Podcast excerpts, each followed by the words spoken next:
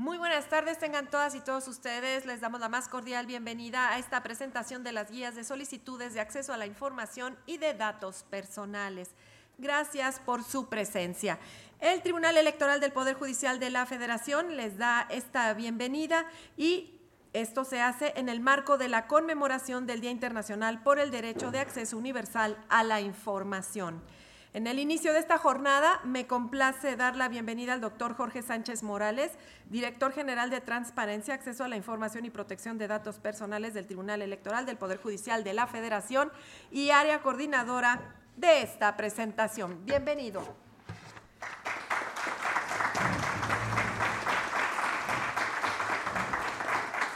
Hago propicia la ocasión para saludar a quien asiste en nombre de la doctora Marina Marta López Santiago de la Defensoría Pública Electoral para Pueblos y Comunidades Indígenas del Tribunal Electoral del Poder Judicial de la Federación.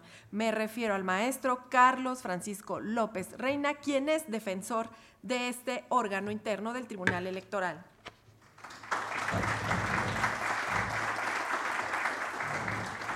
Le damos también la bienvenida al doctor Aldrin Martín Briceño Conrado, comisionado del Instituto de Acceso a la Información Pública y Protección de Datos Personales del Estado de Yucatán.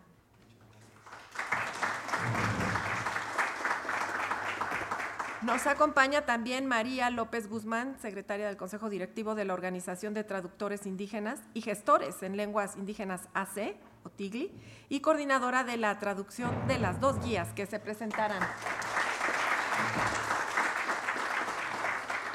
Agradecemos la presencia del licenciado Guillermo Morales Gutiérrez, director de Asuntos Jurídicos del Instituto Nacional de Lenguas Indígenas. Saludamos de manera virtual al licenciado Álvaro Esteban Pop-Ac, analista, consultor e investigador en materia de derechos de los pueblos indígenas, quien nos acompaña desde Guatemala. Le damos también la bienvenida al ingeniero, a la ingeniera Edith Aparicio Martínez, titular de la Secretaría de Pueblos Indígenas y Afromexicanos del Estado de Oaxaca. Bienvenida, secretaria. Ahora iniciamos con un mensaje de bienvenida por parte del doctor Jorge Sánchez Morales, director general de Transparencia, Acceso a la Información y Protección de Datos Personales. Gracias. Muy buenas tardes, sean bienvenidas al Tribunal Electoral del Poder Judicial de la Federación. Doy la más cordial bienvenida en nombre del magistrado presidente Reyes Rodríguez Mondragón y del magistrado Felipe Alfredo Fuentes Barrera del Tribunal Electoral del Poder Judicial de la Federación, a quienes les hubiera gustado estar con nosotros este día, pero por cuestiones de agenda no pueden acompañarnos, ya que asisten en este momento a la sesión ordinaria de la Comisión de Administración y quienes les envían un afectuoso saludo. Saludo a los integrantes de este presidio, eh, al maestro Carlos Ramírez López Reina, en representación de la doctora Marina Marta López Santiago, titular de la Defensoría Pública Electoral para Pueblos y Comunidades Indígenas de este Tribunal Electoral. Al doctor Aldrin Martín Briceño Conrado, comisionado del Instituto de Acceso a la Información Pública y Protección de Datos Personales del Estado de Yucatán. A María López Guzmán, secretaria del Consejo Directivo de la Organización de Traductores Indígenas y Gestores en Lenguas Indígenas AC y coordinadora de la traducción de las dos guías que hoy se presentan al licenciado Guillermo Morales Gutiérrez, director de Asuntos Jurídicos del Instituto Nacional de Lenguas Indígenas, a la ingeniera Edith Aparicio Martínez, titular de la Secretaría de Pueblos Indígenas y Afromexicanos del Estado de Oaxaca. Saludo además al licenciado Álvaro Esteban Pocac, eh, analista, consultor e investigador en materia de derechos de los pueblos indígenas, que nos acompaña en manera virtual desde Guatemala. Agradezco su presencia y estoy muy contento de compartir esta mesa con ustedes en este evento tan importante para el Tribunal Electoral. Y agradezco también a mis compañeros magistradas, magistrados, directores, directoras, funcionarios y funcionarias del Tribunal Electoral del Poder Judicial de la Federación, así como del Instituto Nacional de Transparencia, Acceso a la Información y Protección de Datos Personales, del INAI, del Instituto Nacional de Lenguas Indígenas, del INALI, la Secretaría de Cultura, la Comisión para el Diálogo con los Pueblos Indígenas en México de la Secretaría de Gobernación, la Secretaría de Pueblos y Barrios Originarios y Comunidades Indígenas eh, Residentes, a la Secretaría de Pueblos Indígenas y Afro-Mexicanos del Poder Ejecutivo del Estado de Oaxaca, al Instituto Morelense de Información Pública y Estadística, al Instituto de Transparencia, Acceso a la Información Pública, Gubernamental y Protección de Datos Personales de Hidalgo, al Instituto de Transparencia, Acceso a la Información Pública y Protección de Datos Personales del Estado de México y a la Procuraduría Agraria. Asimismo, al Centro de Ciencias Jurídicas y Sociales, al Colectivo Indígena de la Ciudad de México, al Centro de Investigaciones en Comunicación Comunitaria, a la Organización de Traductores Indígenas y Gestores de Lenguas. Asimismo, eh, agradezco a todos ustedes su acompañamiento y bueno, su solidaridad y apoyo para poder divulgar en todo el país eh, estas guías que hoy se presentan. De acuerdo con el INEGI, en México, 7.364.645 personas hablan alguna lengua indígena, lo que representa el 6% de la población total. De cada 100 personas que hablan alguna lengua indígena, en nuestro país 12 no hablan español. En nuestro país existen 68 lenguas indígenas y 364 variantes lingüísticas. Entre las lenguas eh, más habladas en México se encuentra el náhuatl, el maya, el eh, celtal, el tzotzil, mixteco y zapoteco. Las entidades con mayor porcentaje de hablantes en lenguas indígenas son Oaxaca, Chiapas, Yucatán, Guerrero, Hidalgo, Quintana Roo y Campeche. En los últimos 25 eh, años, el Tribunal Electoral ha forjado un amplio andamiaje jurídico en torno a la resolución de conflictos concernientes a los pueblos y comunidades indígenas. Aunque el camino para el reconocimiento de los derechos de los pueblos y comunidades indígenas ha, ha sido largo, a través de sus sentencias, el Tribunal Electoral ha dimensionado el contenido de los sistemas normativos internos de acuerdo con el contexto social de cada comunidad. Además, de garantizar la adecuada defensa de las personas de las comunidades indígenas, así como el derecho de la autoascripción. Eh, como muestra de ello, en 1999, en el caso Tlacolulita, eh, que fue un asunto emblemático, la Sala Superior resolvió que debía garantizarse a los integrantes de los pueblos indígenas el efectivo acceso a la jurisdicción del Estado, a partir de esto, se establecieron criterios como el acceso efectivo a la Constitución, la legitimación de la, de la ciudadanía indígena, el antiformalismo y flexibilidad de las normas respecto a las elecciones realizadas por sistemas normativos internos. Como este ejemplo, podemos citar diversas sentencias que han eh, cambiado los paradigmas de interpretación y aplicación del derecho electoral respecto de las resoluciones y conflictos para la aplicación de usos y costumbres. Sin embargo, existen otros derechos humanos que son fundamentales en el ejercicio y tutela de los derechos político-electorales que aún, que aún no se encuentran lo suficientemente socializados entre los pueblos y comunidades indígenas, considerando las circunstancias de cada comunidad. Estoy hablando del derecho de acceso a la información y el derecho a la protección de datos personales. Como antecedente, el Tribunal Electoral, a través de la jurisprudencia 46 de 2014, estableció que, debía elaborarse un resumen oficial de las sentencias que, se resolvieran en definitiva y los medios de impugnación promovidos por miembros de comunidades indígenas y procurar eh, su traducción en las lenguas que correspondieran a fin que tanto la versión en español como las versiones en lenguas indígenas pudieran difundirse por medio de mecanismos más utilizados comúnmente para transmitir información o mensajes de interés primordialmente de manera fonética con la finalidad de garantizar la mayor difusión y publicitación de las resoluciones. No obstante, el derecho de acceso a la información o a la protección de datos personales no se satisface con la mera traducción de una sentencia o con la anonimización de las mismas, pues este es solo el primer paso para la tutela de estos derechos, ya que es necesario romper todas las barreras que obstruyen el acceso a la información.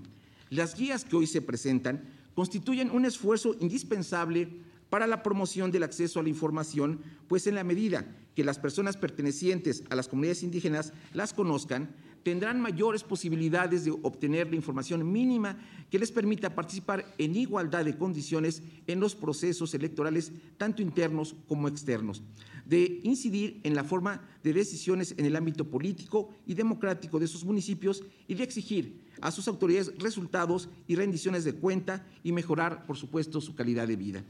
Es igualmente importante generar conciencia sobre, ah, sobre, la autodeterminación informativa, que las personas pertenecientes a los pueblos y comunidades indígenas sepan que tienen derechos a acceder, rectificar, cancelar o oponerse al tratamiento de sus datos personales, no solo ante el Tribunal Electoral, sino también ante cualquier sujeto obligado que realice un tratamiento de sus datos personales. De aquí es donde empieza el verdadero reto para tutelar los derechos político-electorales, el derecho de acceso a la información y el derecho a la protección de los datos personales mediante la generación de, mecanismos de comunicación efectivos que disminuyen las brechas de conocimiento entre la inocuidad de las tecnologías de la información cuando hablamos de pueblos indígenas. Y estoy seguro que estas guías de acceso a la información y de datos personales que hoy se presentan serán un instrumento valioso para la difusión de estos derechos entre las comunidades indígenas en pro de contar, con una ciudadanía más informada y consciente que tenga las herramientas que les permitan participar y exigir el respeto a sus derechos humanos. Como podemos ver, los desafíos son muchos. Sin embargo, no tengo duda de que el Tribunal Electoral continuará trabajando incansablemente para cumplir con el, con el objetivo institucional de ampliar el acceso a la justicia electoral al constituirse como un tribunal incluyente y de derechos que garantice la justicia en un plano de igualdad, no, no discriminación, libre de violencia de género y con protección para los grupos vulnerables. Muchas gracias y sean bienvenidos a esta su casa.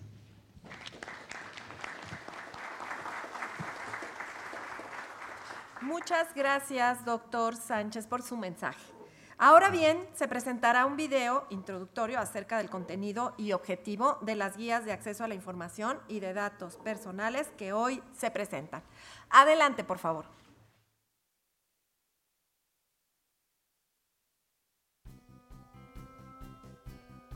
A fin de promover y garantizar el derecho de acceso a la información y protección de datos personales de las personas pertenecientes a pueblos y comunidades indígenas, el Tribunal Electoral del Poder Judicial de la Federación ha elaborado y publicado en su micrositio de transparencia las guías de solicitudes de acceso a la información y de datos personales traducidas a lenguas indígenas. Estas guías permiten conocer en qué consiste el derecho de acceso a la información, el tipo de información que genera el Tribunal Electoral en el ámbito de sus funciones jurisdiccionales y administrativas, así como la manera en que se puede realizar una solicitud de acceso a la información, los tiempos de respuesta que indica la ley y lo que las personas solicitantes pueden hacer en caso de inconformarse con las respuestas obtenidas. Asimismo, las guías de solicitudes de datos personales explican de manera breve qué son los datos personales, algunos ejemplos de ellos, qué tipo de datos podrían estar en posesión del Tribunal Electoral con motivo de sus actividades institucionales, cómo presentar una solicitud de datos personales, los tiempos de respuesta y qué hacer en caso de que su respuesta contenga datos incorrectos o incompletos. Todo ello explicado en un lenguaje sencillo y comprensible.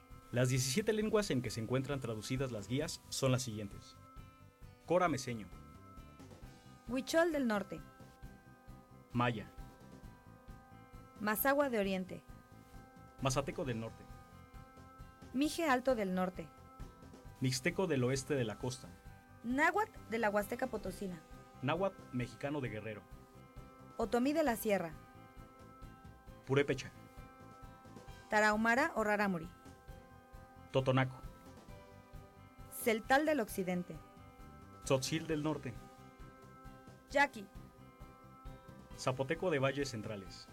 Para el Tribunal Electoral del Poder Judicial de la Federación, es importante el reconocimiento de la diversidad cultural y la inclusión de las personas pertenecientes a grupos indígenas al promover, fomentar y difundir la cultura de la transparencia, fortalecer la participación ciudadana y disminuir las desigualdades en el acceso a la información. Por tal motivo, quienes laboramos en el Tribunal Electoral estamos comprometidos con la implementación de mecanismos de accesibilidad que garanticen los derechos de todas las personas en un plano de igualdad, y la creación de estas guías demuestra el esfuerzo por ser un tribunal cada vez más cercano e incluyente. Te invitamos a consultar y difundir las guías de acceso a la información y de protección de datos personales traducidas. Visitando el micrositio de transparencia del Tribunal Electoral del Poder Judicial de la Federación en www.te.gov.mx,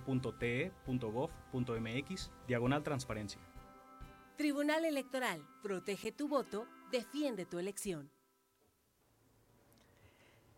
Se incorpora ahora al presidium y le doy la más cordial bienvenida a quien es la doctora Marina Marta López Santiago, titular de la Defensoría Pública Electoral para Pueblos y Comunidades Indígenas de este Tribunal Electoral. Si somos tan amables, por favor, le damos la bienvenida.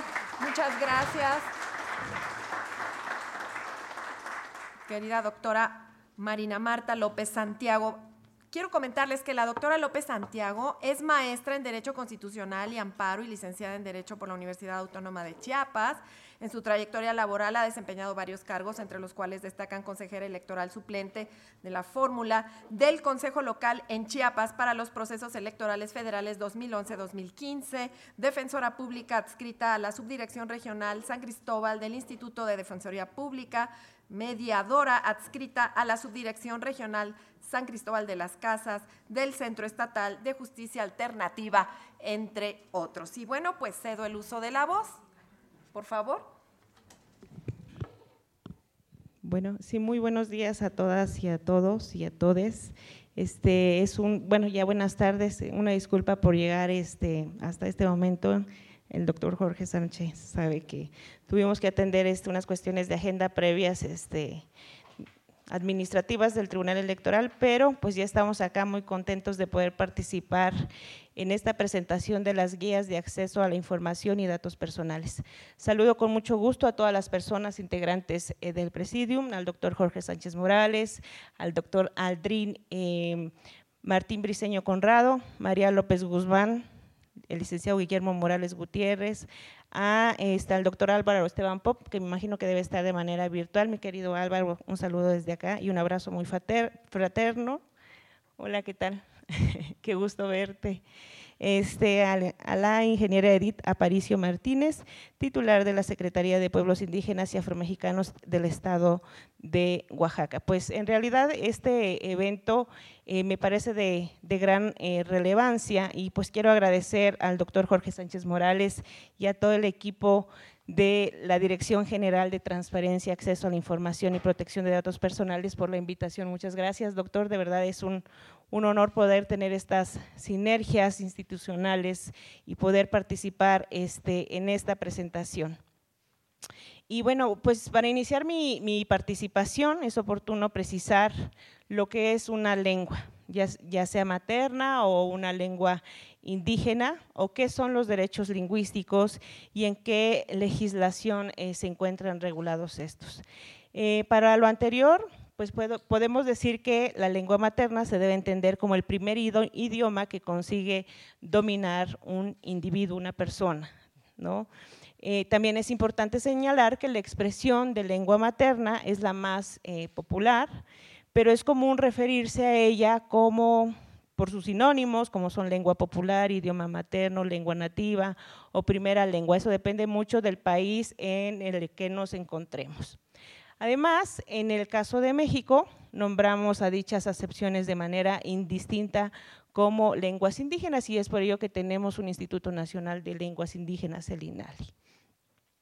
Eh, sin embargo, bueno, las lenguas indígenas son aquellas que proceden de los pueblos existentes en el territorio mexicano desde antes del establecimiento como tal como Estado mexicano, desde antes de la conquista y eh, de aquellas provenientes de otros pueblos indoamericanos, ¿no? igualmente preexistentes que se han arraigado en el territorio nacional con posterioridad y que se reconocen por, por poseer un conjunto ordenado y sistemático de formas orales, funcionales y simbólicas de comunicación. Y les podría yo poner algunos ejemplos de algunos eh, grupos indígenas eh, que no son originarios, pero que están asentados en nuestro territorio. Y uno de ellos son, eh, por ejemplo, la tribu Kikapú. ¿no? Ellos son binacionales este, y están establecidos en Coahuila, en Musquis. Eh, tenemos también a la tribu de los negros mascogos, que también eh, vienen provenientes de, este, de Carolina del Norte, y se vinieron a sentar también en ese mismo territorio. Entonces, si, bien es cierto, no son originarios de nuestro territorio como tal mexicano, como lo conocemos, lo cierto es que ellos tienen muchísimos años que están acá y se les ha ido reconociendo este, pues, sus derechos también, ¿no? Eh, pero ¿por qué hacer estas declaraciones? Porque esto nos va a ayudar a tener un panorama más amplio y tener una mejor perspectiva de los derechos a los que se refiere la Ley General de Derechos Lingüísticos de los Pueblos Indígenas, la cual pues tiene como objeto regular el reconocimiento y protección de los derechos lingüísticos individuales y colectivos de los pueblos y comunidades indígenas, así como la promoción del uso cotidiano y desarrollo de las lenguas indígenas. Luego también encontramos que en la mencionada Ley de Derechos Lingüísticos se establece que las lenguas indígenas que se reconozcan en los términos de la propia ley y el español son lenguas nacionales. Por su origen histórico y tendrán la misma validez para cualquier asunto o trámite de carácter público, así como para acceder plenamente a la gestión de servicios e información pública, que a eso estamos acá para poder este, hablar un poquito de ello. Y es importante mencionar también que en nuestro país, según el INALI, hay 11 familias lingüísticas, 68 lenguas maternas o idiomas, con 364 variantes hasta el día de hoy reconocidas. Sin embargo, encontramos en el norte del país algunos pueblos que andan buscando un reconocimiento, que llevan asentamientos o llevan asentados por mucho tiempo en, nuestro territorio, pero no están reconocidos. Entonces, también ellos andan en, busca de un eh, reconocimiento y pues eh, tienen sus formas este, de organización sociales, culturales y políticas. Eh, es importante mencionar que al Estado pues al mexicano le corresponde garantizar el ejercicio de los referidos derechos, es decir, de los derechos lingüísticos, y tiene la obligación para que sus tres órdenes de gobierno, tanto la federación, ¿no? las entidades federativas y sus municipios en, los ámbitos de sus eh, respectivas atribuciones y competencias reconozcan, protejan y promuevan la preservación, desarrollo y uso de las lenguas indígenas nacionales. Y es bien importante mencionar que nos encontramos en el decenio de las lenguas indígenas. Empezó este año, del 2022 al 2032. Esto eh, salió como acuerdo en Naciones Unidas, derivado de la conmemoración del Año Internacional de las Lenguas Indígenas, que fue en el año 2019 pues es importante, bueno, ya les comenté un poco sobre las variantes lingüísticas, sobre las familias que nos, este, se encuentran asentadas y reconocidas este, en nuestro país, pero creo que sí es importante este, pues mencionar que eh, hay otra gran diversidad de grupos que se encuentran y que andan, este, buscando este, este reconocimiento. Y sobre todo eh, hemos encontrado pues tribus ¿no? en específico que están asentadas y, nos buscan precisamente para buscar un reconocimiento, pero que desde mi punto de vista estas comunidades asentadas pues sí son comunidades equiparables como este, indígenas, ah, si bien es cierto no son originarias, pero sí son, sí se, vendrían a ser equiparables. Em, podremos decir que, bueno, este, bueno, no podemos decir las lenguas más habladas en nuestro país, sin lugar a duda es el náhuatl, el tzotzil, el maya. Entonces sí encontramos una gran eh, diversidad este, en nuestro país de eh, lenguas y creo que es un gran acierto por parte de la dirección este, general este, que representa el doctor Jorge de eh, hacer estas accesible para las personas integrantes de los pueblos y comunidades indígenas estas guías que el día de hoy este, se presentan. También es importante mencionar que las lenguas indígenas a nivel nacional están este, muriendo, se están perdiendo.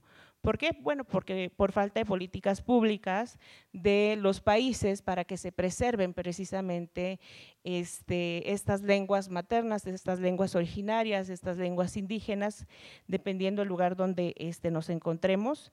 Y eh, pues en el mundo el 5% de la población mundial se reconoce como persona este, indígena, nos reconocemos como personas indígenas integrantes de un pueblo o nación originaria. Este, y pues creo que, em, y entrando pues ya para ir finalizando con mi participación en materia de información y de protección de datos personales, tenemos que la Ley General de Transparencia y Acceso a la Información Pública establece en su artículo 13 que los sujetos obligados buscarán en todo momento que la información generada tenga un lenguaje sencillo para cualquier persona y se procurará en la medida de lo posible su accesibilidad y traducción a lenguas indígenas, originarias o maternas. Además, el artículo 124, en su fracción quinta, párrafo segundo de la misma ley, contempla la posibilidad de que el solicitante señale el formato accesible o la lengua indígena en la que requiera la información. En mi experiencia, este, pues trabajando ya desde mucho tiempo y desde mi experiencia como mujer indígena que me reconozco, pues eh, las lenguas indígenas se hablan más que se escriben. Realmente eh, la mejor manera eh, siempre ha sido como parte de la interacción que hemos tenido con las y los magistrados este, en todas las partes de la República Mexicana, es de que la mejor vía, desde mi punto de vista, es generar las traducciones en audio para este, las personas integrantes de los pueblos y comunidades indígenas, derivado a que muy pocas personas leen su lengua y, muy, otras y más pocas la escriben, ¿no? Entonces, este, bueno, eh, ahora sí que este, agradezco mucho eh, pues la oportunidad de poder estar aquí, de poder este, hablar un poquito eh, de la interseccionalidad que debe tener el tribunal y que tiene el Tribunal Electoral del Poder Judicial de la Federación y estoy convencida realmente que la publicación de la guía de solicitudes de acceso a la información y protección de datos personales traducida a estas lenguas indígenas resulta de gran relevancia, ya que a través de este medio se propiciará y se garantizará el acceso a la información a las personas integrantes de pueblos y comunidades indígenas, lo cual también constituye un esfuerzo por parte del Tribunal Electoral del Poder Judicial de la Federación, acorde con su vocación garantista en favor de los grupos en situación de vulnerabilidad y sitúa a la Dirección General de Transparencia, Acceso a la Información y Protección de Datos Personales como punta de lanza en la implementación de mecanismos garantes y accesibles en la materia. Reitero mi agradecimiento, doctor Jorge, y muchísimas gracias por su atención y por la invitación. Muchas gracias.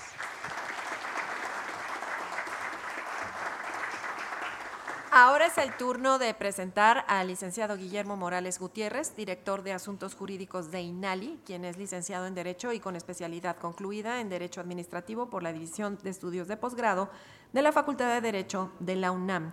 Lleva 15 años como servidor público federal del Tribunal Federal de Justicia Administrativa, órgano interno del control en la Secretaría de Educación Pública y en el Instituto Nacional de Lenguas Indígenas. Autor del libro El juicio en línea de lo contencioso administrativo por la editorial Oxford University Press México.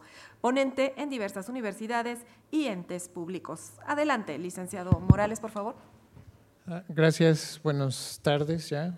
Eh, agradezco al doctor la invitación, también agradecer este, a la presidencia de este tribunal, la organización y concretar todo este evento, porque también la realidad refleja que en ocasiones las lenguas indígenas pues, no son tomadas en serio.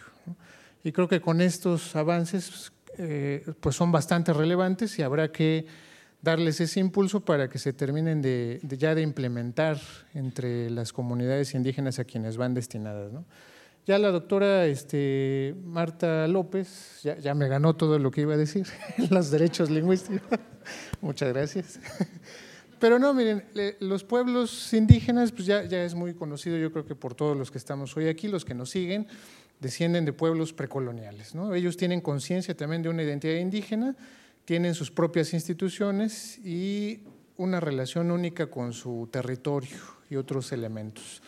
Entonces, viene, viene aquí después la transparencia y la vemos como una condición esencial para que funcione adecuadamente un gobierno democrático. Eh, al menos este gobierno democrático pues, debe tener dos características.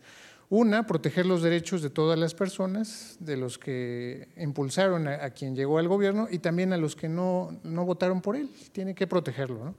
La otra es, se integra también por un sistema de contrapesos, esto para impedir los abusos en los ejercicios del poder desde sus distintas facetas. Entonces, la transparencia sirve en estos casos para verificar que se cumpla con estas dos eh, premisas que integran este gobierno democrático.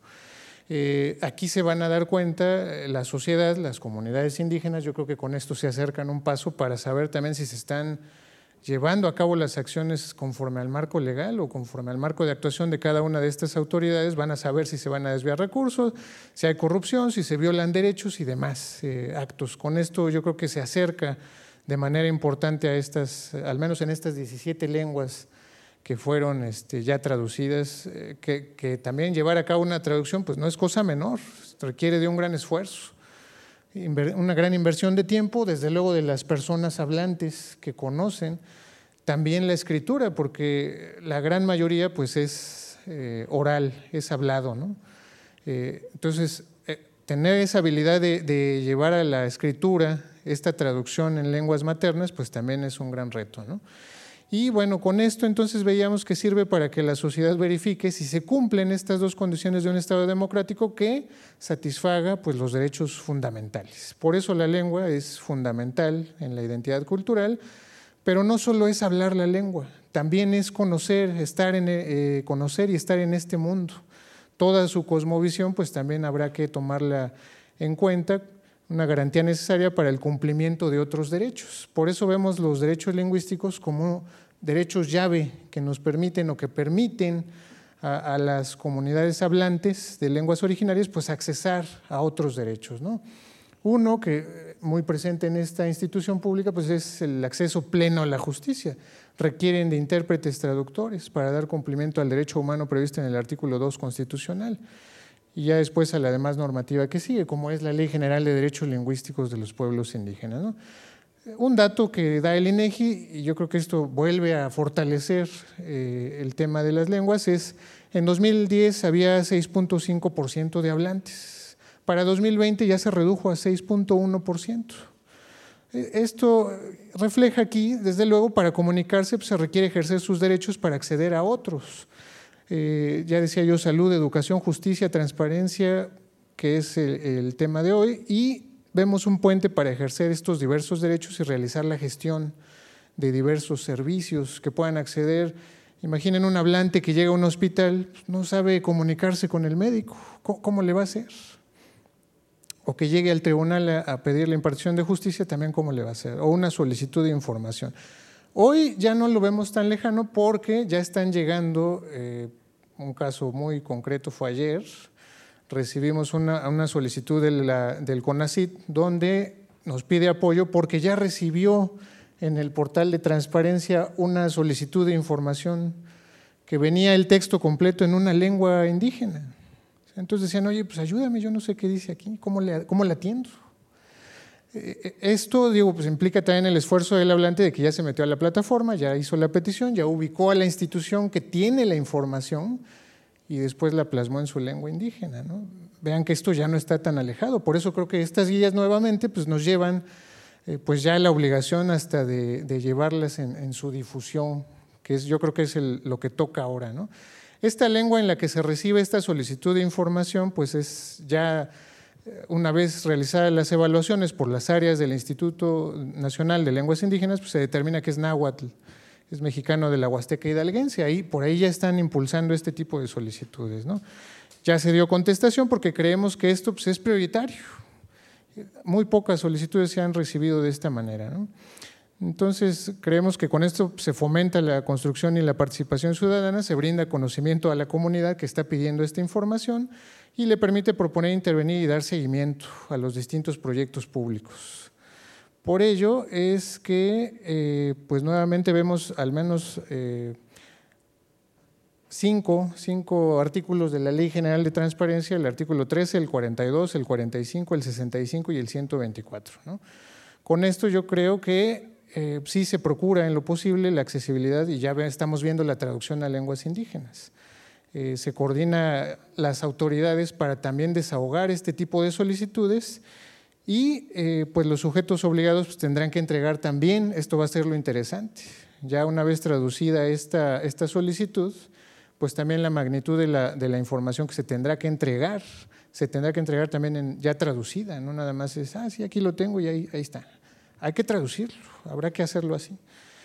Y bueno, los organismos garantes y los sujetos obligados procurarán que la información publicada pues, sea accesible. Aquí viene esta intervención otra vez de las lenguas indígenas. ¿no?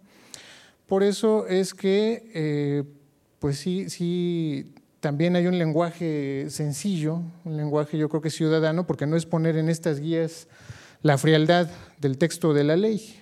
Habrá que considerar también como, al menos se estuvieron ahí proyectando, son entendibles, de fácil digestión para cualquier persona que lo lea, cualquier ciudadano lo tendrá que hacer. ¿no?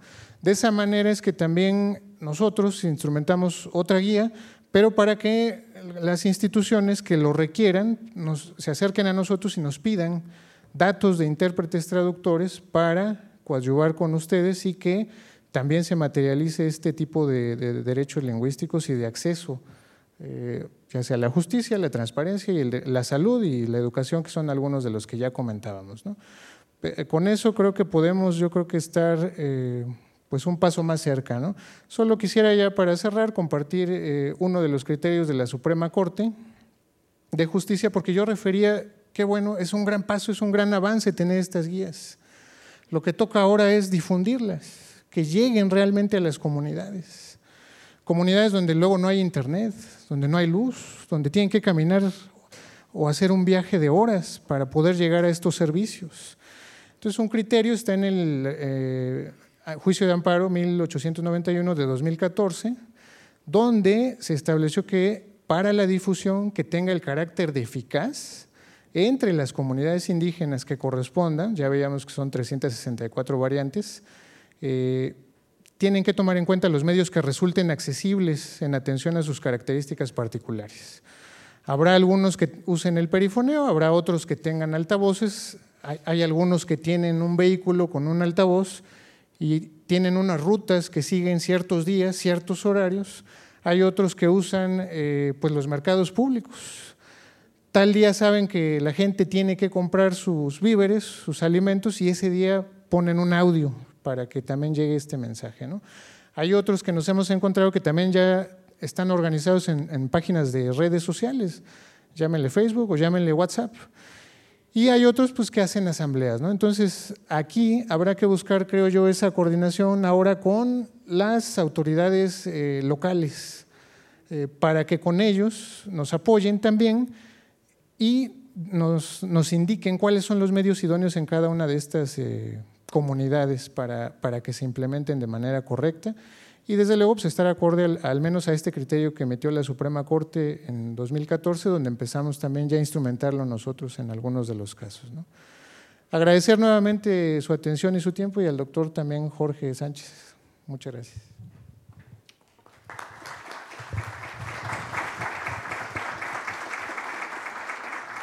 Gracias por sus palabras. Enseguida cederemos el uso de la voz a María López Guzmán, quien es originaria del municipio de Tenejapa, estado de Chiapas, hablante de la lengua maya tzetzal. Es intérprete, traductora y perito cultural y lingüístico. Forma parte del Consejo Directivo de la Organización de Traductores, Intérpretes Interculturales y Gestores en Lenguas Indígenas, AC, o y quien fungió como coordinadora debemos decirlo, de la traducción de las dos guías que hoy se presentan. Adelante, María.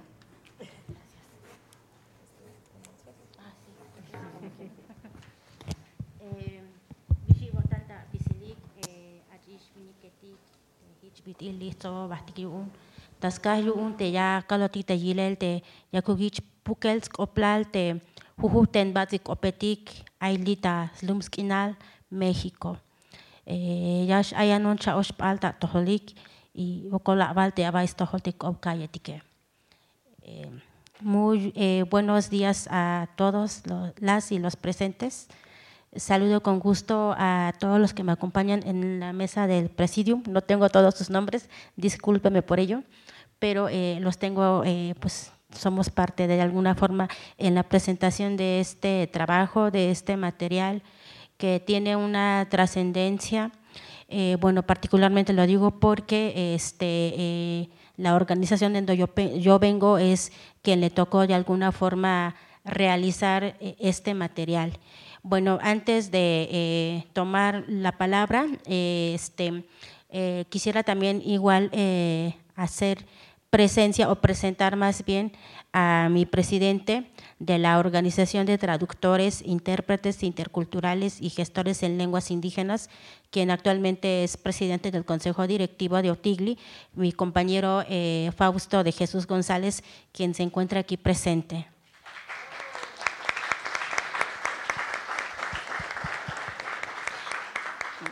Muchas gracias. El compañero es hablante de la lengua triqui.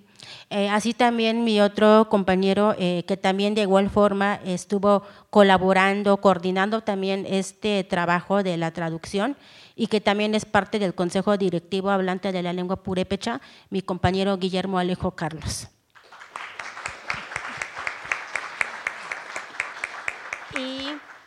Y, de los 17 traductores que eh, se trabajó el documento en estas 17 lenguas indígenas, únicamente contamos con la presencia de una compañera que ella eh, trabajó el documento en la lengua tzotzil del norte y pues a quien también igual les pido un fuerte aplauso a la compañera Reina Gómez Ruiz.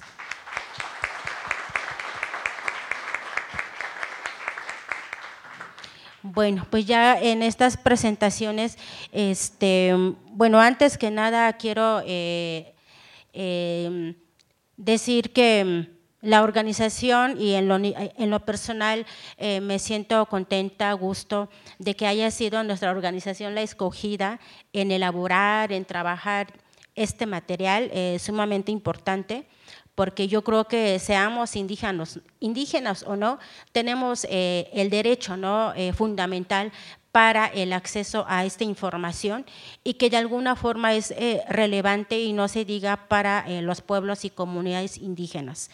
Lo que más eh, me, da mucho gusto es que no nada más fue el que nos hayan pedido este trabajo y traducirla en la lengua, como ya lo comentó la doctora Marina, en su momento aquí el licenciado Guillermo también lo comentó, en las comunidades indígenas bien es cierto que básicamente más que escribirlas, pues se da más de manera oral, ¿no? Entonces, esa parte siempre nos ha preocupado de que eh, igual en el trayecto de los 20 años que ya tiene nuestra organización, eh, digamos que es como la primera vez que se hace este trabajo eh, en, el sentido de que se hace la traducción, pero también se hace, va acompañado con, con, un, audio. ¿Cuál sería como la, la importancia? Es que, bueno, yo espero en que el Tribunal Electoral pueda realmente hacer llegar este material, esta información desde y para las comunidades, porque igual yo ya lo sé, ¿no? Pero yo estoy aquí en la Ciudad de México, pero la gente que realmente, ¿quién lo necesita? ¿Quién sí lo, eh, necesita esa información? Son nuestra gente, aquellas personas que están día con día en cada una de las comunidades y qué, qué bueno, y aplaudo esta parte, que eh, se, se mande o se llegue esa información por medio de audios, porque solamente así quizás les pueda llegar a nuestros hermanos indígenas, porque es difícil que un hermano indígena pueda tener algún eh, documento escrito, pero eh, quizás en la lengua, pero más sin embargo muchos no lo van a poder entender porque en primera, eh, como ya lo comentaban hace rato, muchos no tenemos ese gusto de acceder a la lectura y más no se diga en nuestras lenguas indígenas. Entonces, eso es, sumamente importante, trascendental, eh, que se haya hecho este tipo de trabajo y bueno, en la colaboración con los distintos traductores que se realizó este, eh, esta traducción, pues muchas de las veces nos, eh, nos preguntábamos, ¿no? ¿Cómo tenemos que traducir tribunal electoral? No, o sea, había como esa duda, ¿cómo lo voy a dejar? ¿Lo traduzco? ¿Lo interpreto? Este, ¿Cómo? Entonces decíamos, yo creo que hay que dejarlo tal cual está. Tribunal Electoral. ¿Por qué? Porque así solamente la gente en nuestras comunidades sabrán, que, eh, sabrán en, en qué institución tienen que ir para pedir ese acceso a la información, para exigir ese derecho que tienen porque si se hubiera traducido en la lengua indígena, quizás a lo mejor eh, se pueda eh, malinterpretar la misma gente de la comunidad y no va a saber dónde ir. A lo mejor va a ir al INE, va a ir a, este, a la Suprema Corte. Eh, entonces, por eso mejor se procuró que el, el nombre de la institución se quedara tal cual está. ¿no? para que de igual forma se pueda eh, mantener y pueda saber los hablantes mismos a dónde acudir para que así este, puedan eh, acceder a este derecho que, pues, que de alguna forma tenemos. Y bueno, pues también con esto eh, creo que, bueno, son 17 las lenguas que se hicieron la, la, traducción, pero creo que aún hace falta más, porque ya lo decía la maestra Marina, tenemos 68 lenguas, ¿qué pasa con las demás lenguas? ¿no? Porque también igual tienen sus propias este, hablantes, tienen, están ahí las comunidades que de alguna forma tienen esos mismos derechos. Yo espero que de igual forma eh, más adelante el Tribunal Electoral pueda eh, pues em, hacer más grande esto, más extensivo y eh, incluir a las demás lenguas y pues bueno, no se diga las variantes, ¿no? Porque aunque se consideró, por ejemplo, la lengua mixteca es una de las lenguas que tiene eh, más de 80 variantes y más sin embargo nada más está considerando una variante y, y, si, es, si este trabajo se llegara a alguna comunidad ajena a la variante del mixteco que se realizó este trabajo, no lo van a poder entender. Entonces yo creo que este, yo que soy hablante, pues yo sí me preocupo en ese aspecto porque entonces cómo eh, van a, les va a llegar esa información a los demás hablantes si no está enfocado a la variante que, que dominan en ciertas o en determinadas comunidades. Y bueno, pues, este, pues sería muy corto mi participación. Eh, pues agradecerles mucho este espacio, decirles también que en el trabajo que, se que ha hecho la organización misma, es la primera vez que hace como eh, se hace una presentación de manera formal ante un trabajo que es muy significativo tanto para las instituciones, tanto para nosotros y también para las comunidades indígenas. Y pues les agradezco mucho por este espacio y pues Bocola Balik. Muchas gracias.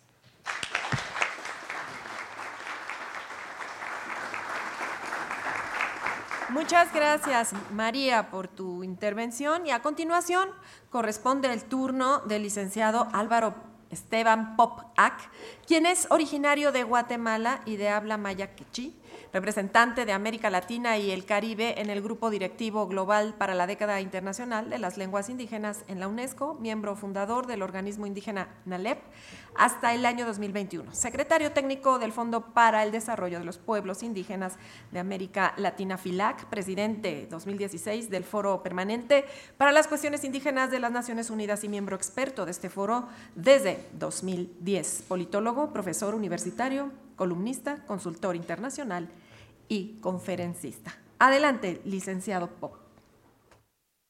Antioche Rech, Lesh, Jualsasa, Juanquina Rine Erquín, Ut Jualsa, Naquil, Naquioquesh, la Angelac, Chirislicati, Chirislica Comonil, Chirischijunil, Yoque, Angelac, Acuisa, Lijalan, Anchi, Tenamit. Li Otik, Li Shix, Pal Anidik, Jolomien, Jual Us, taqap'an taqap'an junilo. Jokana jual la estio que si an. Saludo respetuosamente al presidente y con anuencia de ellos me permito tomar la palabra. Quiero agradecer la oportunidad de participar en este acto histórico porque en mi perspectiva efectivamente un acto, un acto verdaderamente significativo, una relevancia eh, alta en términos de lo que se consigue en la lucha de los pueblos indígenas por sus idiomas, por sus derechos específicos. El acceso a la información es un derecho humano fundamental que establece que toda persona puede acceder a la información en posesión de órganos públicos, solo a un régimen limitado de excepciones, acordes a una sociedad democrática y proporcionales al interés que justifica avance de la construcción de una ciudadanía incluyente que nos lleve a tener una democracia participativa y activa se refleja en estas situaciones y de actos. En un sistema democrático donde el gobierno no deja de ser el representante del pueblo, el derecho de acceso a la información se está convirtiendo paulatinamente en una herramienta esencial para que ciudadano a través de su uso a sus derechos frente al Estado. De hecho, es la naturaleza representativa del gobierno la que convierte al derecho al acceso a información en un derecho fundamental. Luego de reconocer la elección por usos y costumbres, el proceso de cambio de sistema se inicia con este paso de acceso a la información. Es la lógica de horizontalizar el diálogo democrático entre los ciudadanos y la institucionalidad del Estado. El mensaje es simple y muy concreto. Es que la institucionalidad nos dice a los pueblos indígenas, existes. Con esto nos replanteamos la calidad de la democracia, dando el derecho a conocerse desde dentro, a poner a disposición de los individuos la información que se tiene de ellos, dando con eso la categoría más amplia de ciudadanos. Como diría la doctora Socorro Aspresa, la búsqueda de un México que no absorba ni uniforme el nosotros, es decir, a los pueblos y comunidades indígenas, de modo que se respete y garantice el interculturalismo que implica el diálogo como valor decisivo, porque supone capacidad para abrirse a la diversidad. El objetivo es conversar y percibir el punto de vista del otro, lo que se traduce en escucharlo y discutirlo hasta alcanzar el disfrute del derecho de la autodeterminación y la autonomía de los pueblos indígenas, junto con todos sus derechos humanos, entre los que se encuentra el derecho de acceso a la información pública. Termino mi cita. La década internacional de las lenguas indígenas, aprobada por los 193 países miembros Naciones Unidas, en donde México jugó un papel fundamental junto con los 25 países amigos de los pueblos indígenas, ha iniciado este año. Y, él, y lo ha hecho siendo un llamado mundial a la acción este, este acto, estas guías. Son un aporte significativo de lo que puede significar para los pueblos que día a día luchan por tener mejores condiciones de vida pero también mejores oportunidades de autodeterminación y diálogo con los estados para garantizar su vida y garantizar su futuro. La capacidad y la libertad de las personas para utilizar la lengua que prefieran es esencial para la dignidad humana, la coexistencia pacífica y la acción recíproca así como para el bienestar general y el desarrollo sostenible de la sociedad en general. La lengua en cuanto forma sistémica de comunicación que tiene lugar en todos los ámbitos humanos, facilita la interacción afectiva de las personas entre sí, permite las expresiones culturales en distintas formas y la transmisión de una historia y unos conocimientos, cosmovisiones, creencias y tradiciones centenarios, legados de generación en generación, y contribuye a generar valor y beneficios económicos que dan lugar a nuevas oportunidades de empleo, investigación y desarrollo, transferencia de tecnología e innovación. Las lenguas son el medio por el que las personas incorporan su su memoria, sus conocimientos y tradición, sus conocimientos tradicionales, junto con formas singulares de pensamiento, significado y expresión. Y lo que es más importante, son también medio por el que construyen su futuro. Y todo esto que he mencionado es parte de ese que la década internacional tiene y se refleja en los objetivos que se han dicho. Es un mundo en que los pueblos indígenas encomienden sus lenguas a las generaciones futuras con el fin de crear una sociedad mejor para todos. Las lenguas indígenas se conservan, se revisan, se promueven y se utilizan en todos los ámbitos socioculturales, económicos, medioambientales, políticos, e la construcción de la paz, justicia, el desarrollo y la reconciliación de nuestras sociedades.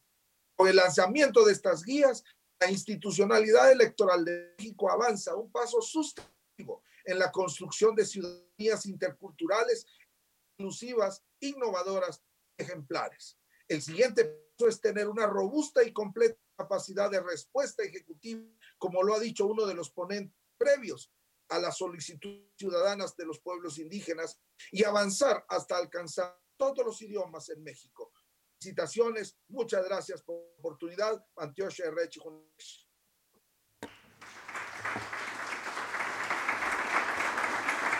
Agradecemos Agradecemos ampliamente las palabras del licenciado Álvaro Pop y continuamos con la participación de la ingeniera Edita Paricio Martínez, titular de la Secretaría de Pueblos Indígenas y Afromexicanos del Estado de Oaxaca. Es ingeniera industrial especializada en manufactura por el Instituto Tecnológico de Tlaxiaco. Se ha desempeñado como delegada de atención regional de la Mixteca, así como profesora de preescolar primaria y preparatoria. Adelante, secretaria. Muchas gracias. Muy buenas tardes ya a todos. Muy contenta de estar presente en este día tan especial. Un saludo a todos mis compañeros de la mesa de presidio. La verdad, eh, vale la pena estar con tantas personas. Veo a muchas personas con gran interés escuchando la plática, porque esto es más una plática amena de todos los compañeros. Es cuando se demuestra parte del interés del entusiasmo porque se siga cambiando esta sociedad, porque sigamos mejorando el actuar social, el rescate. Siempre he dicho que, que el rescatar nuestra lengua materna, nuestra lengua indígena, es rescatar parte de toda nuestra historia, nuestra vida, nuestra esencia, la esencia de nuestros ancestros, que de ahí es, es donde nuestra sangre hierve como buen mexicano y como buen, en mi caso, como buena oaxaqueña y a los compañeros que se encuentran. Agradezco la invitación que amablemente me realizó el Tribunal Electoral del Poder Judicial de la Federación para participar en tan significativo evento. Tiene por objeto eh, el, el presentar las guías de solicitud de acceso a la información y a datos personales en lenguas indígenas. Me da mucho gusto porque no solamente en el estado de Oaxaca se celebra, se aplaude, sino en todos nuestros estados de la República Mexicana. Quizá actualmente vivimos en una sociedad que abrió los ojos y que se dio cuenta de la importancia que tenía o, el significado que tenía el seguir preservando nuestra lengua. Lo celebro mucho y, qué bueno saber de personas altruistas, porque así lo vemos, personas altruistas que mencionaba nuestra compañera, que se suman a este proyecto, pero necesitamos de aliados, aliados que se encuentran en diferentes dependencias. Felicito mucho, en verdad, de todo corazón al Tribunal Electoral, porque estas alianzas no se podrían lograr sin esa iniciativa. Siempre he dicho que los equipos son los que generan grandes proyectos. Hermana, que me antecedí, hermanos, créanme que, que el enaltecer a nuestros pueblos, yo sé que muchos de ellos no están aquí, muchas comunidades quizá no tienen conocimiento del evento que estamos realizando, pero que en una semana van a saber que se llevó a cabo. Es correcto, vamos a tomar en cuenta y yo me sumo a esta, a esta gran campaña de realizar la difusión correcto, quiero retomar esta parte porque lo vivimos en los pueblos. Yo soy hija de, una María, ella es de, los Triquis, de San Miguel Copal, estoy muy contenta. También soy nieta de un José que es de, los mixtecos. Entonces, uno desde el pueblo, uno desde casa, sabe que, que un documento en escrito va a ser difícil que uno lo entienda, principalmente porque nuestras comunidades en su mayor porcentaje no escriben y menos van a escribir nuestra lengua materna. Pero ¿qué sí pasa? Lo hablan. Y algunos tuvimos y algunos no tuvimos la fortuna de aprender y entender, pero sabemos que si a ellos les colocamos un audio, se perifonea muy cierto en las asambleas, en los mercados, que es donde más se junta la gente, van a poder escuchar parte de lo que hoy se está realizando. Y créanme que como indígena, como mixteca, defensora de la lengua, quiero comentar aquí algo muy importante también. Algunos no tuvimos la oportunidad de hablarlo natamente, pero que, buscamos esa parte de darle esa, ese caminito, esa introducción y primeramente eh, el valor que tiene dentro de la sociedad y que repito, nuestra sociedad lo está enalteciendo, pues ahora nos toca ser parte, ser parte de, esta parte relevante y principalmente Agradezco mucho que dentro del estado de Oaxaca eh, se hayan retomado nuestras lenguas indígenas para presentar eh, en la política pública, en información institucional, eh, que realiza una construcción democrática incluyente y, por supuesto, participativa. Esa es la palabra clave, participativa. Y en lo incluyente es un equipo muy grande que está caminando día a día, pero que no lo dejamos de lado porque estamos en un estado democrático y en el que vivimos. Esto no sería posible sin el trabajo comprometido de responsables de las instituciones, lo recalco, pero falta más, falta más trabajo. Yo sé que somos muchos estados con, con diversas lenguas, con 68 lenguas, con cada una de ellas variantes, pero que estas variantes también se llevan a cabo o, salen o surgen de las familias. A veces entre nuestras comunidades hemos escuchado cuando dicen, no, es que tu pueblo que, que habla mixteco es diferente la variante al mío que está como a 10 minutos. Y en algunas ocasiones que me ha tocado estar en las asambleas, les hemos comentado, bueno, es que las variantes tampoco se trata de pueblos, de comunidades, no se peleen. Se trata de familias desde el momento que le da uno la acentuación, la dicción, la forma de, de, entonarlo, va cambiando, va cambiando.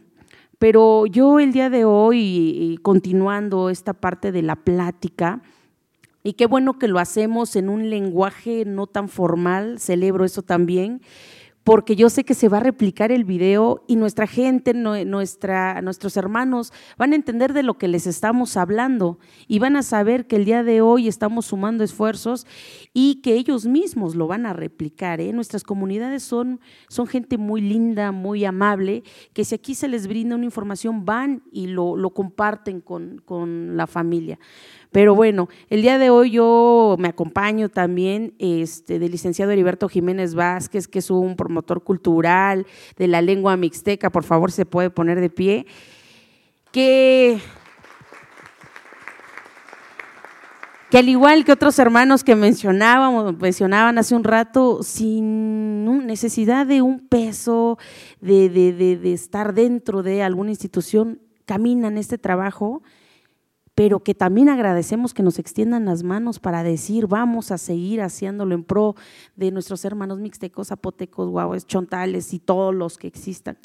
Y créanme que es indudable que la construcción y el fortalecimiento de las capacidades institucionales, ahora remito esta parte, nos permitan titular eh, de una mejor forma una serie de derechos individuales y colectivos a los que los ciudadanos, pueblos y comunidades tienen derecho esa es otra palabra clave, derecho o derechos en plural. Si les preguntamos a nuestros hermanos, ¿sabes qué, son los derechos? Algunos nos van a decir, no sé. Y algunos nos van a decir, sí, sí, lo he escuchado, pues es el derecho a, a lo que todos tenemos derecho. Bueno, pero entonces explícame qué podemos hacer con tus derechos. Y en la mayoría todos se quedan anonadados, sin saber cómo se debe ejecutar esa palabra derecho.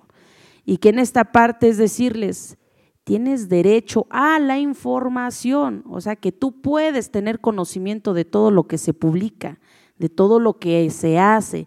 Tienes la oportunidad de levantar la mano y que se te explique. Esa es una palabra que nos ha movido mucho en el estado de Oaxaca, que no solamente sepan que es una, un verbo más, porque se tiene que ejecutar, sino que sepan cómo hacerlo, de qué manera hacerlo y cómo nosotros tenemos que realizarlo con ellos. Pero bueno, la Constitución Política de los Estados Unidos Mexicanos establece una serie de prerrogativas a favor de los ciudadanos, entre ellas el derecho al acceso a la información, lo que platicábamos, el derecho al acceso a la información. Pero tenemos que hacer equipo. Nuestras comunidades no pueden solas están en medio de un panorama, eh, quizá podríamos decir, un poco aislada, donde nos cuesta tener lo que, lo que mencionaba el licenciado Guillermo, acceso hasta al Internet, a la televisión, a la radio, a un díptico, a un tríptico. Entonces nosotros tenemos que buscar aliados, tenemos que buscar esas formas, esos medios de comunicación para, para llegar a ellos.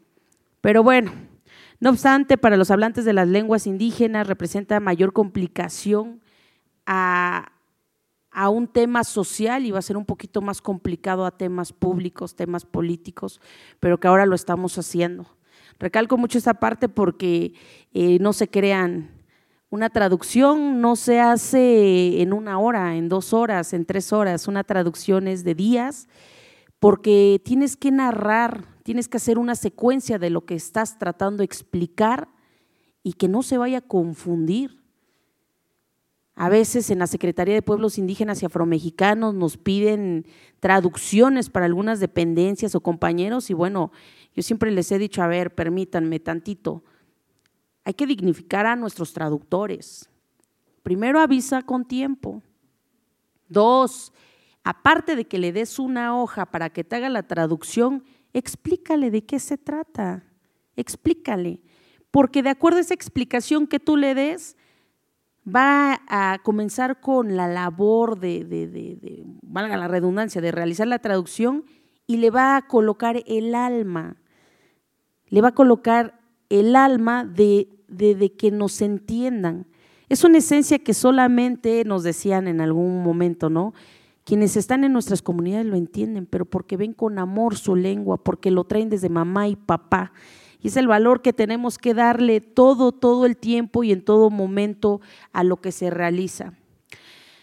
Yo sé que podríamos hablar del tema mucho tiempo, yo sé que hemos compartido grandes experiencias, eh, nosotros lo vemos quizá desde la dependencia, otros lo vemos desde el lado eh, cotidiano, pero nuevamente agradezco sinceramente la atención por considerar a las lenguas que se hablan en mi bello estado de Oaxaca, para realizar esta traducción. Estoy muy segura que con estas acciones los principios de libre determinación y autonomía están protegidos de, mejor forma. Que todo el trabajo que ustedes realizaron, que todo el corazón que le colocaron a este gran proyecto se va a hacer, se, va a beneficiar y va a beneficiar a muchas comunidades que lo necesitan, a muchos hermanos. El trabajo no termina aquí, el trabajo es de este lado del equipo y también es de ustedes, de todos los que el día de hoy nos están viendo, nos están observando, nos están escuchando. Tenemos que hacer ese equipo grande, sólido, y agarrarnos de la mano con todas nuestras comunidades indígenas, de nuestra comunidad afromexicana también, para que podamos caminar constantemente. Y créanme que dentro de nuestro estado estamos realizando muchas actividades, lo estamos haciendo a diario para difundir también series de acciones y programas en lenguas indígenas. No es moda, que nos quede claro, no es moda, solamente es lo que nuestros estados se merecen, lo que nuestra hermosa República Mexicana se merece. Y que la experiencia que nos, indican el día de hoy, Vale mucho la pena replicarlo en los estados, sus estados. Qué buena iniciativa, hermanos, qué bonita acción, qué bonita actividad. Yo lo celebro mucho y estamos para ser un gran equipo. Muchas gracias.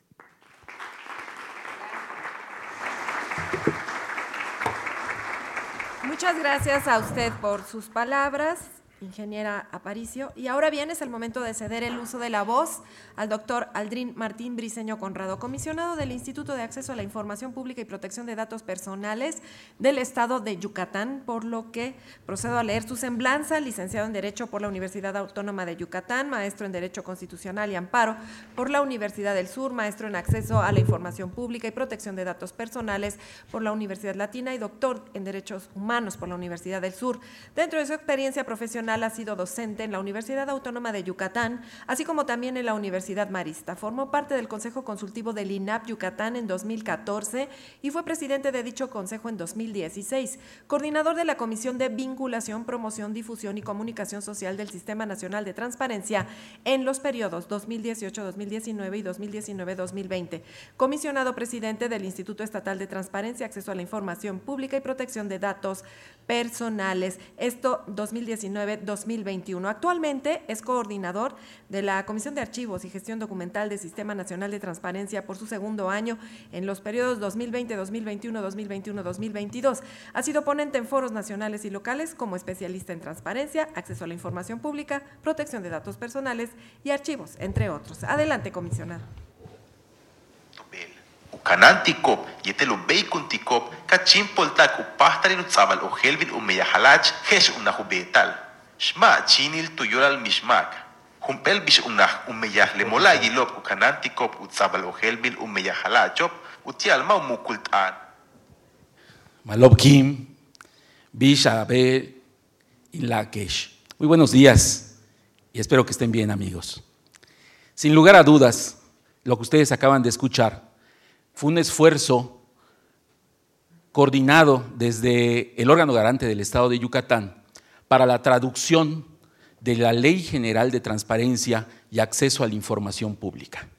Hoy se encuentra en Spotify, por eso fue muy fácil para mí encontrarla y ponerles un pedacito de lo que dice esa Ley General de Transparencia que conocemos. Particularmente puse el capítulo en donde se encuentra inscrito la obligación que no es una situación de favor, no es una situación de voluntad, sino es una situación de cumplimiento de la ley para tener esta información en audio con los pueblos originarios, con los pueblos indígenas. Ciertamente el maya que se habla en la península de Yucatán es muy diferente y complejo con lo que los hermanos han señalado con respecto a lo que sucede en otras latitudes. Por algo se dice que Yucatán es otro país. No, no es cierto. Somos mexicanos. Y somos tan mexicanos que profundamente amamos esta tierra que ciertamente nos genera una gran cantidad de retos y complejidades, pero hay que empezar por lo que podemos, para planear lo que no podemos hasta hacerlo posible. Esa es la lógica del trabajo que se tiene que hacer. Y hoy lo que ha hecho el Tribunal Electoral es acortarnos la brecha a muchos sujetos obligados a nivel nacional, particularmente los ayuntamientos, que son más de 2.500 ayuntamientos en nuestra geografía, porque con este trabajo que se hizo desde el motor de la Dirección de Transparencia y Protección de Datos Personales de este Tribunal Electoral, nos, nos puede generar, por ejemplo, varios elementos. Primero, el aprovechar esa creatividad y esa proactividad. Segundo, ¿qué tal si lo ponemos en datos abiertos para que cualquier sujeto obligado, estimado director, cualquier ayuntamiento pueda sacar este, estas grabaciones que ustedes hicieron, este trabajo que ustedes realizaron en primera instancia escrita y que posteriormente se encuentra ya en audio, que se pueda bajar y que entonces genere esta comunicación desde los ayuntamientos, utilizando la tecnología para que las personas en los ayuntamientos de nuestro país y en los diversos sujetos obligados puedan entender y comprender en su lengua esto que son estos ejes temáticos o estos, estas guías temáticas de lo que se necesita saber en cuanto a acceso a la información pública y protección de datos personales.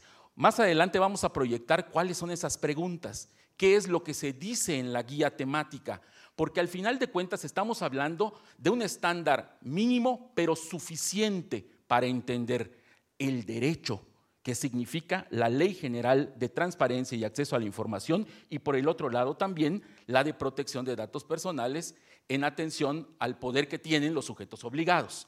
Si quieren ponerlos, por favor, eh, estas guías son interesantes precisamente por eso, porque en la parte de las preguntas, si eres tan amable, bueno, esta es la parte de las preguntas. ¿Conoces tu derecho? Esto se dice en todas estas lenguas que cubren el territorio nacional. No son todas, evidentemente, pero ciertamente cubran una buena parte de la geografía nacional.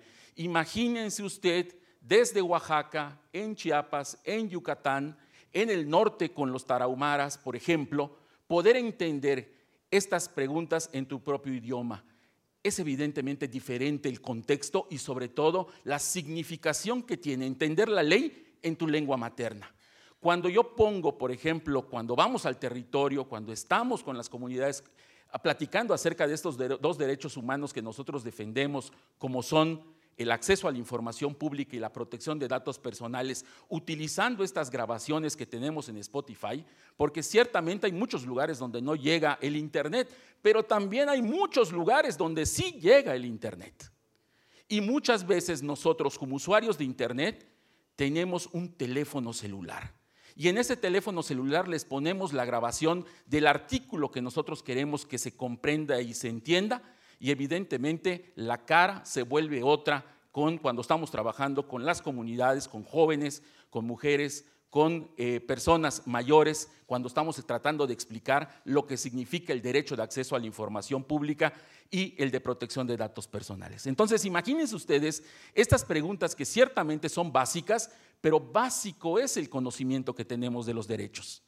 Y eso es lo que nosotros tenemos que propalar y, por supuesto, incentivar conoces tu derecho de acceso a la información pública, quién puede solicitar información pública. Imagínense en esto, estimado director, en un Spotify, en la página del propio tribunal, para que se pueda escuchar en audio y que todos los sujetos obligados ya tengan esta información. Imagínense usted, nos ha ahorrado tiempo, presupuestos, esfuerzo en esta gran actividad proactiva que usted ha realizado. ¿Por dónde se va a distribuir? Evidentemente por parte de todos los sujetos obligados. El Instituto Nacional de Acceso a la Información Pública será sin lugar a dudas de gran ayuda y particularmente el Sistema Nacional de Transparencia. muchas personas se preguntan, ¿y esto de los sistemas funcionan? De manera económica nosotros hemos traducido o hemos interpretado, imagínense ustedes que en el estado de Yucatán nos llega una solicitud de acceso en Tarahumara ir al INALI, dar todo ese tiempo, posiblemente nuestros, nuestros, nuestros términos se irían totalmente más allá de los 45 días que ustedes saben que tenemos que responder en los recursos de revisión. Bueno, nosotros hablamos en esta hermandad que existe en el propio sistema nacional y hablamos directamente con la gente de Chihuahua. Y en la gente de Chihuahua existe algún traductor que nos traduce, que nos interpreta estas solicitudes de acceso a la información y tratamos de cumplir en esos 45 días. No saben ustedes la cantidad, por ejemplo, de solicitudes que nos han llegado de otros estados de la República en lengua maya peninsular, la que se habla en Yucatán, en la península de Yucatán, y que nosotros hemos encontrado ese mecanismo para poder entregar esa solicitud de acceso, porque no olvidemos que detrás de cada solicitud de acceso hay un ciudadano que está pendiente, un ciudadano vigilante, que está pendiente precisamente de lo que hace su comunidad, lo que hace su alcalde, lo que hace su gobierno o el gobierno federal. En ese sentido, cuando estamos hablando también de la siguiente, cuando estamos hablando de, protección de datos personales, también hay un mínimo estándar. Es hacer asequible el derecho de la protección de datos personales. ¿Sabes si este tribunal electoral cuenta con datos personales tuyos? Quizá solamente tendríamos que cambiar el tema del tribunal electoral por el municipio cuenta con datos personales tuyos. La Secretaría de Salud, tan socorrida por todos nosotros, cuenta con datos personales tuyos. Tendríamos que hacer esos pequeños cambios, pero evidentemente esto que el tribunal ha realizado es oro molido en el cumplimiento de esta obligación de la Ley General de Derechos Lingüísticos de los pueblos indígenas. En ese sentido, también sabes qué derechos tienes tú sobre tus datos personales y evidentemente en razón de este conocimiento en el audio que ha realizado ya el propio tribunal, pueden venir las preguntas y indirectamente acercar, por supuesto, a las comunidades indígenas a los órganos garantes de transparencia que además defendemos la protección del dato personal. Estas guías, sin lugar a dudas, entonces, van a formar un parteaguas porque han hecho un trabajo que va a ser utilizado por todos los sujetos obligados de nuestro país. Es importante entonces que con creatividad, con tecnología y sobre todo con una profunda voluntad, decíamos antes de iniciar la plática, es que la ley nunca va a llegar finalmente a la casuística de todo lo que sucede en el amplio espectro de nuestro país. Pero la voluntad sí, pero la solidaridad sí, La solidaridad y la voluntad van mucho más allá de la ley. Y de esto saben perfectamente de lo que hablan nuestro pueblo y por supuesto también nuestras comunidades indígenas.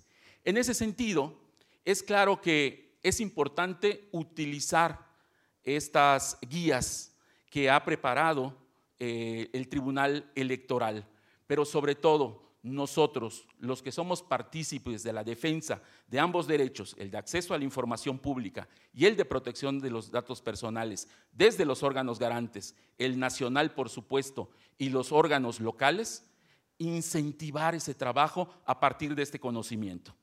Por último, no olvidemos una cosa, la importancia que tiene nuestra identidad. Decían los chinos como maldición, ojalá vivas tiempos interesantes. Y hoy estamos viviendo tiempos interesantes. Tiempos en donde los yucatecos pensamos en la república, pero en una república que nos hermana, en una república que nos da la oportunidad de ser lo que somos. Por eso el Popol Vuh, este libro de los mayas, decía, que todos se levanten, que nadie se quede atrás, que no seamos ni uno ni dos de nosotros, sino todos. Muy buenos días. Buenas tardes.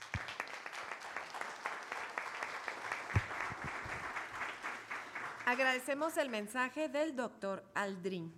En este momento pasaremos a la entrega de reconocimientos por parte de este Tribunal Electoral a quienes nos honran con su presencia en este presidium, de la mano, por supuesto, del doctor Jorge Sánchez Morales y haciendo énfasis en que el reconocimiento del licenciado Álvaro Esteban Pop se le enviará de manera física, por supuesto, hasta Guatemala. Mientras tanto, pues le pedimos de manera respetuosa al doctor Jorge Sánchez Morales haga lo propio. Por favor. Doctora Marina Martín por su participación. Eh,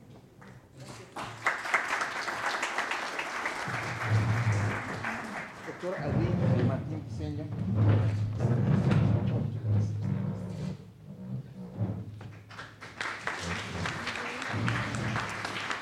De esta manera que el doctor Jorge Sánchez Morales hace entrega a la doctora Marina Marta López Santiago, ya lo ha hecho el doctor Aldrin Martín Briceño, a María López Guzmán también, y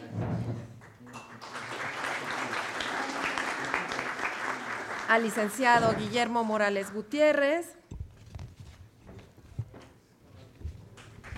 Y a la ingeniera Edith Aparicio Martínez. Muchas gracias. En este momento se tomará la fotografía oficial con sus reconocimientos, si son tan gentiles, por favor. Y recordando que el reconocimiento del licenciado Álvaro Esteban Pop, AC, le será enviado de manera física hasta Guatemala.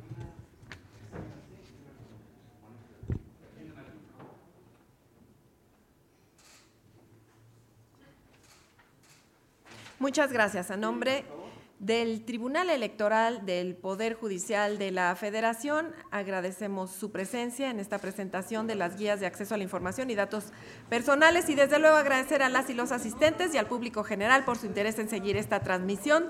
Damos por concluido este evento, no sin antes agradecer a las personas integrantes del Presidium y desde luego a la Dirección General de Transparencia, Acceso a la Información y Protección de Datos Personales del Tribunal Electoral. Recordar que es conmemoración del Día Internacional por el Derecho de Acceso Universal a la Información.